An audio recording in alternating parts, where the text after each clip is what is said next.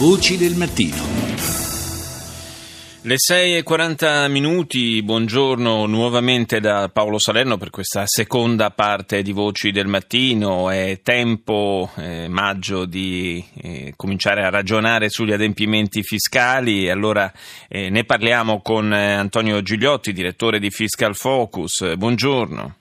Buongiorno a voi. Eh, partiamo direi dalle, dalle scadenze eh, di questi giorni proprio, insomma, stiamo, stiamo proprio sulla, sulla stretta attualità.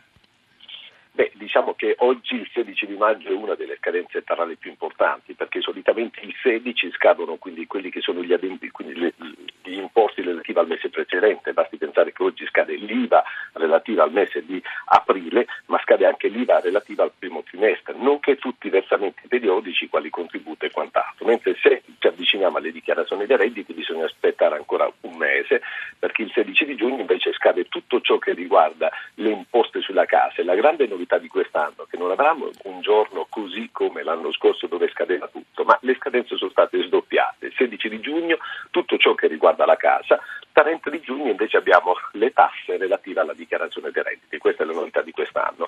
Ma oggi tra le altre cose, la novità che interessa i contribuenti soprattutto dotati di partita IVA è l'effetto di una norma introdotta dal DL 50 del 24 di aprile che ha dettato delle nuove disposizioni per quanto riguarda la compensazione. Intanto si parla di compensazione quando il contribuente per esempio ha un credito IVA e gli si consente di utilizzarlo per non versare altre tasse, cosa che prima non era possibile, quindi questo mi permette di ridurre un po' lo sforzo finanziario. Beh, vi erano delle regole sia per come utilizzare questo credito che per il documento da utilizzare e il DL del 24 di aprile è intervenuto su entrambi i lati, e cioè quando io ho un credito, prima si diceva più di 15.000, dovevo ricorrere ad un professionista che doveva apporre il visto sì. e quindi dovevo prima novità è che questi 15.000 si abbassano a 5.000 e l'altra è il modello F24, cioè quello che solitamente si compila per pagare le tasse.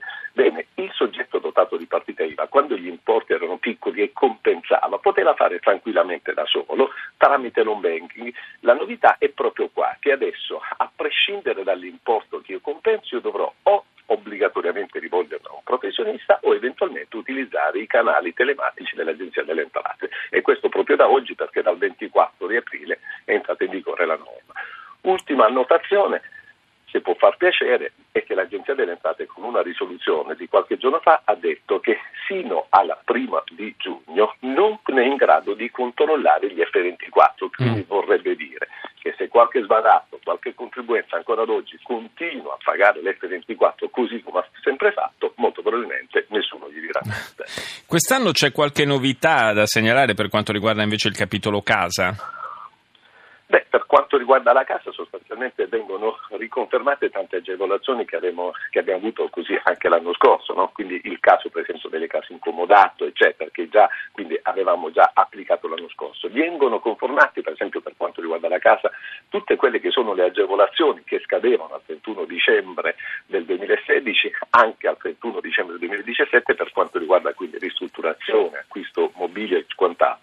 Quindi diciamo che il comparto delle agevolazioni, soprattutto nel settore dell'edilizio, sono state confermate le regole che abbiamo già applicato e quindi le agevolazioni di cui il contribuente può godere in sede di compilazione della dichiarazione dei redditi.